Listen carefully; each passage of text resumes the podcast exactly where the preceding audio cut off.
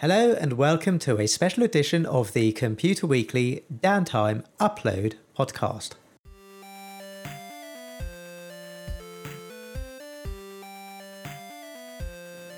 I'm Cliff Saran and I'm here today with computer scientist Junade Ali, who has some news to share. So, Junade, there's been some pretty amazing news in your world recently.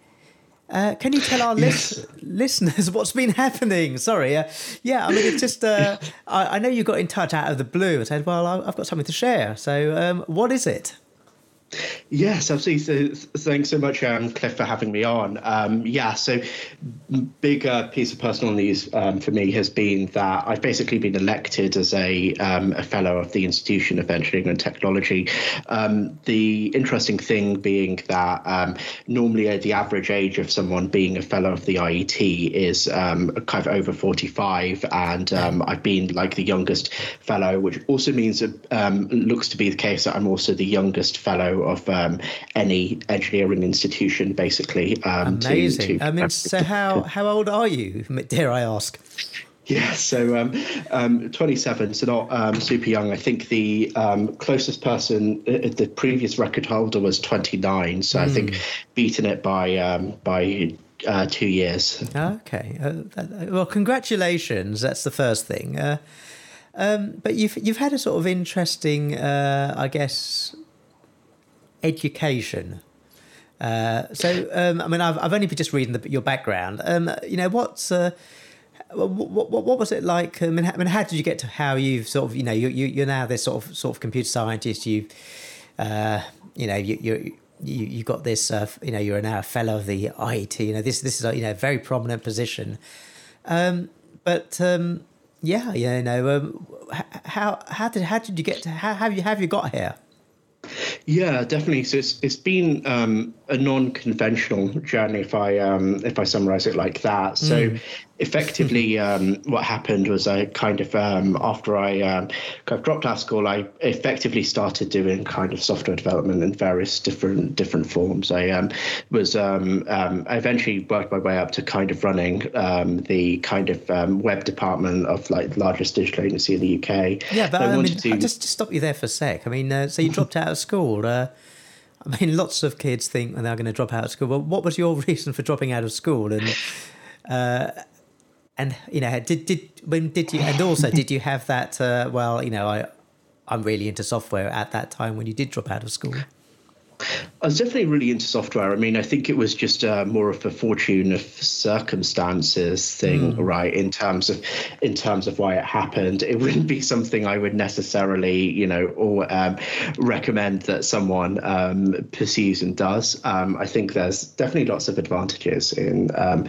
in education, um, but um, in terms of the way it, it, came together for me was just because of circumstances of mm. life at the time meant that it was something which um, almost um, was had to do, um, and so as a result, ended up yeah, um, kind of basically working in, as a software developer for a while. Um, worked yeah, um, kind of eventually worked in lots of different uh, different different settings, everything from healthcare to yeah, eventually worked my way up to kind of being the yeah running the the web department of the largest agency in the UK, and then mm. when I was basically um, I then went away and wanted to do some more kind of um, deeper software engineering type type work. So I actually got to kind of, I guess, pursue the interest a lot more. So worked on lots of high reliability systems. At the same time, um, I was working on my masters. So 17 at the time, I managed to get my way onto um, onto a master's program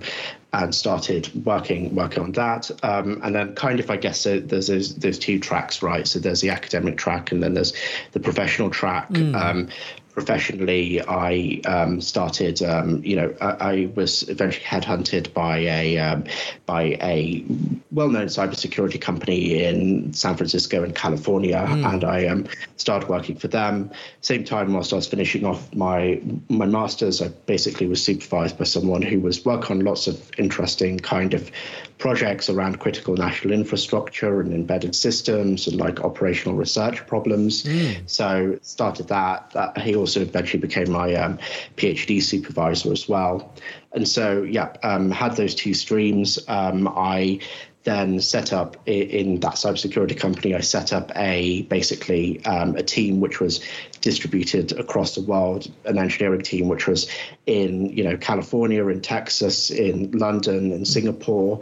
So I did that for a little while, um, and then I eventually went went back and um, I oh, oh, well um, I, I, then um, started doing my PhD at the same time, but then mm. eventually I set up my own consultancy um, as well and that consultancy basically had two kind of key clients. There's some who were very kind of to do with um, digital transformation, developer experience, really around kind of the deep tech area. Yes. And then there was others who were really in the cybersecurity realm in terms of national security, mm. um, international risk, things like that. Okay. Um, so worked across those two, um, and that's kind of how I developed. And now, mm. kind of, I've um, taken um, step back from that consultancy, doing some work in, I guess, the financial services kind of world, but also keeping an eye on some of the things which are happening around AI and things like that. Yes, Another yeah. It's a hot topic, on. AI.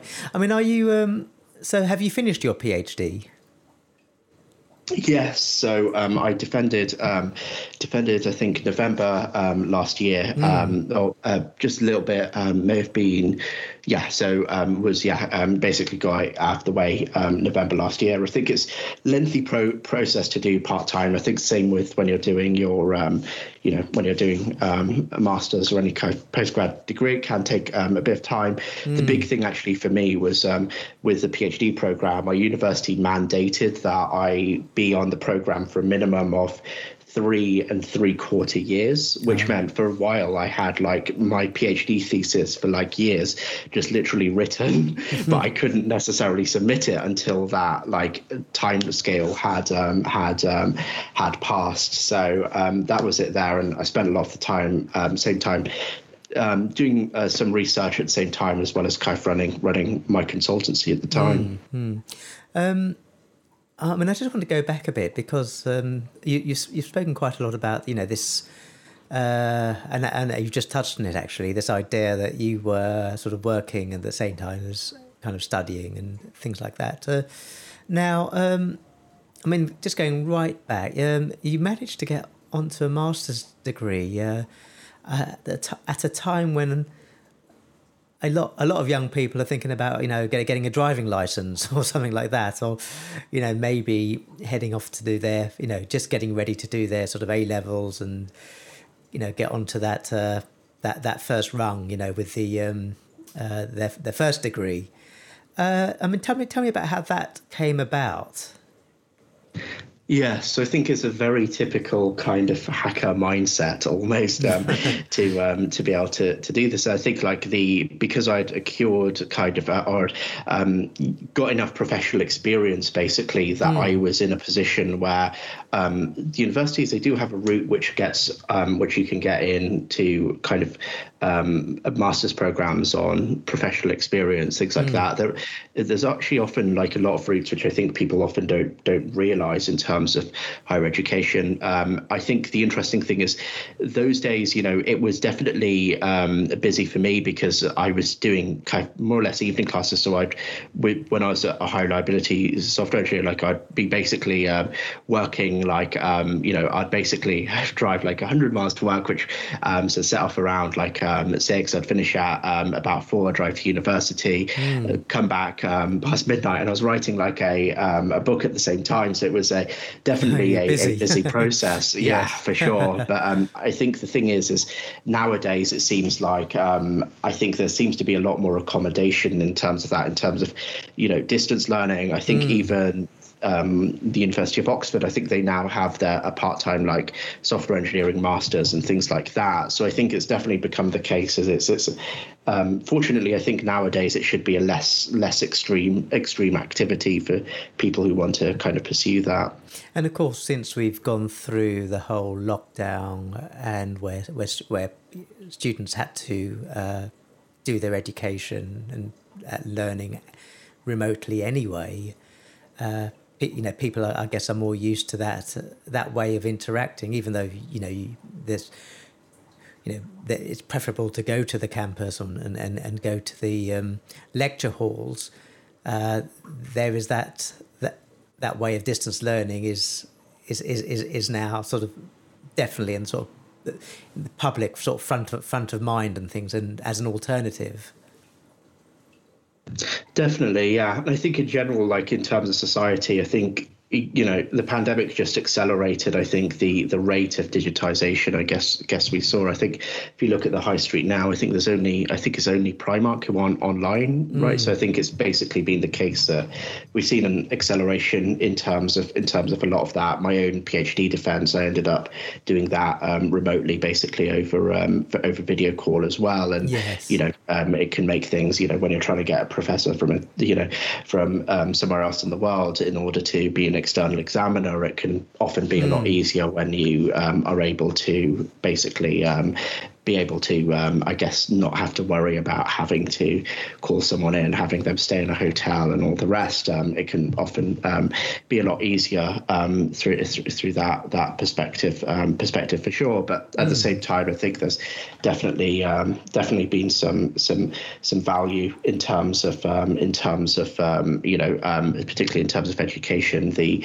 the kind of face to face component and and and things like that. So it was interesting. I did a lot of um, lot of bits and pieces on things like this um, in the um, um on like remote work and things during the pandemic. So yes. studying things like developer burnout. Also did mm. some work on security improvements to the like Apple and Google um, contact tracing protocol, things yes, like that. Yeah. Um, so yeah, it's definitely been interesting to see.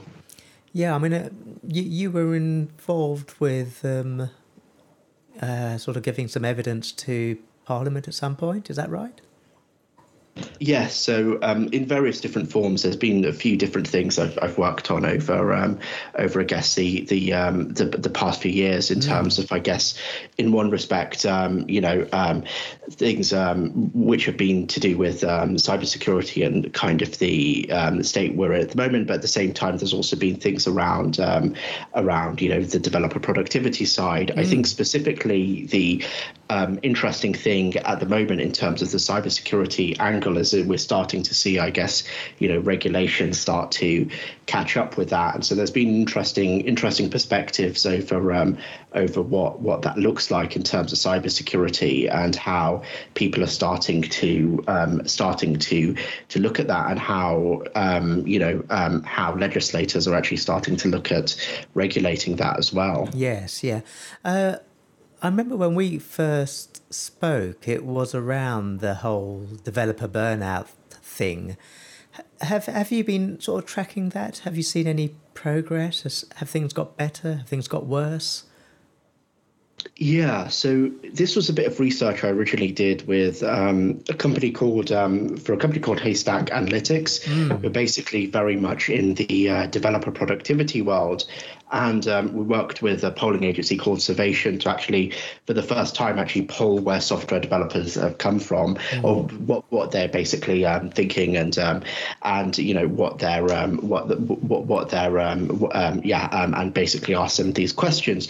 So there had been previous attempts, not necessarily with burnout, but to try and understand developers in general. So Google had done work in these state of DevOps reports, Puppet, mm. similar um, and a few other kind of kind of organizations. But we really were able to do this quite rapidly by using representative like opinion polling um, in order to be able to understand it. And actually, the data held out to be true when I think Google came out with their reports. We were very very accurate in terms of in terms of um, being able to um, and consistent with um, the kind of large scale um, you know questionnaires that they would typically do. So what we've definitely yeah definitely see saw during the pandemic like developer burnout was a big, big um, issue, um, and I think there's been been um, a move away in many respects in terms of for engineering management away from you know understanding that this is a, this is a bigger issue and it's something which is um, which is more relevant. So the later studies held that out to be true. It'll definitely be interesting in the coming years to see if that is able to get under control and how people people account for that. But I definitely starting to see there is a greater a greater concern for this and a greater you know um, appreciation almost for the mental health of um, of software engineers. Mm, okay. Um, I mean, looking at um, sort of trends in cybersecurity, uh, it seems like almost every day there's numerous things going on, uh, and you know bad actors everywhere. Uh, I mean, what are the sorts of things that uh, keep you up at night? What What are your concerns uh, in terms of cyber and uh, where where it's going? Yeah, it's been really interesting over the past past few years. So probably one of the biggest things I've publicly been known for has been I created like the uh, password anonymity model, which basically allows someone to um, for compromised credential check, which allows someone to basically check if their password is in a data breach without disclosing the password mm. or even a full hash of it. And that's been adopted by um, in products by Apple and Google, um, Okta, Firefox One Password, um, etc. It's built into Troy Hunt's um, password service. So that that really um, there's some empirical data we were able to actually research on this, showing that fear appeals of this kind do improve things like two-factor authentication adoption, you know, um, re- reduce um, reduce um, you know use of compromised passwords, um, etc. Um, the interesting thing is is that there's been a lot of work in the industry to try and um, address like these issues with things like risk-based authentication, um, compromised credential checking, etc. Mm. Um, the interesting thing is where the direction is going going now. And when I speak to people um, who've done a lot of work for this, there's some people. It's interesting at the moment. There's almost like some people who have like solved these issues and are moving um, moving out of this this world of um, password um, security and uh, in terms of other areas, tangential areas of cybersecurity. But at the same time, there's new work which is coming along. So, like, um, you know, passkeys are something which I think the FIDO Alliance are, are, are working on um, as well. But this brings a whole heap of new challenges, which I think we're seeing an increasing lot. So, a lot of the work I've done in cybersecurity over the past past um, few years, we've seen a lot of an increase in very, very targeted attacks. Mm. Um, I've seen a lot of this with a lot of the work I've been doing um, in relation to North Korea, for instance, we've seen some very, very targeted um, spear phishing attacks, but also some things which have been very targeted at security researchers, things which have been targeted at, um, you know, um, you know, human rights, uh, journalistic groups, things like that. So mm. that's that's been an interesting one as well. And with large scale cyber attacks, you know, it's, it's one which is interesting because um, Kaifa is working uh, quite heavily in this field um, when, you know, over the past few years, and we saw um, a lot of the uptick in, um, or, you know, we, have seen increasing risk in the world, you know, um, with, with regards to various things which are going on, you know, Ukraine and so on. Yeah. And it, it's been very interesting to see that move from, you know, large scale blanket attacks to things becoming incredibly targeted and that is something which is i think which is i think very interesting because i think almost the cost of doing these targeted attacks in many ways has also also gone down not just for large scale actors but also for individual actors mm. um, you know um, whether that is various different examples uh, examples of this you know even things like um, you know you, you, notice that if you go to um, you know you, you, go to many sites and you need to set two-factor authentication they default to sms and mm. you know most people don't actually have like a pin on their you know on their, their sim card. And there's some incredibly targeted attacks being seen nowadays where people in order to get around that are basically you know um, when someone's at a gym, for instance, will break into um, safe somehow, you know, know the default code where they will have, you know, someone's wallet with their phone and they can bypass the phone. Um, um, they don't need to unlock the phone because they can just basically remove the SIM mm. and um, there won't be be a pin on it um, and they'll be able to do it. So those types of attacks, basically, those very fine-grained targeted attacks, are the ones which um, which um, have been seeing a lot of um, recently and be, have been hearing hearing a lot of from people kind of in in, in this this um, this field as well. Yes, yeah, well, that's worrying. Uh, just remind me not to uh, take my phone and lock it in the locker in at the gym, basically.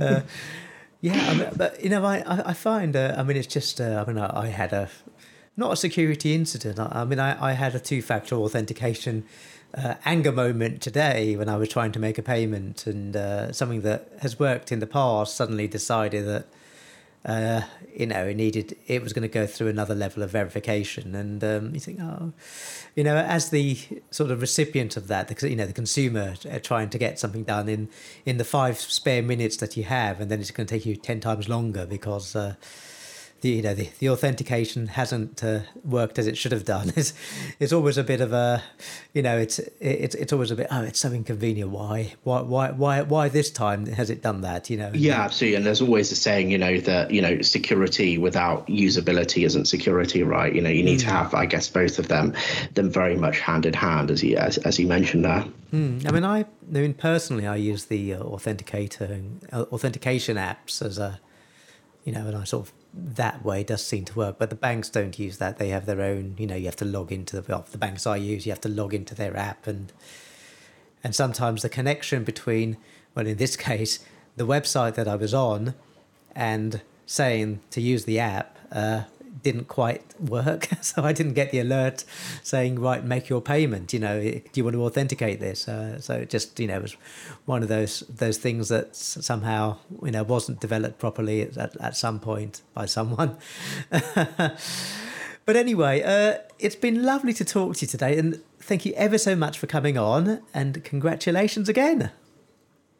Thank you very much. Yeah, really appreciate um, really appreciate you inviting me on, and um, yeah, thanks so much for for taking the time. Thank you, and thank you very much for listening.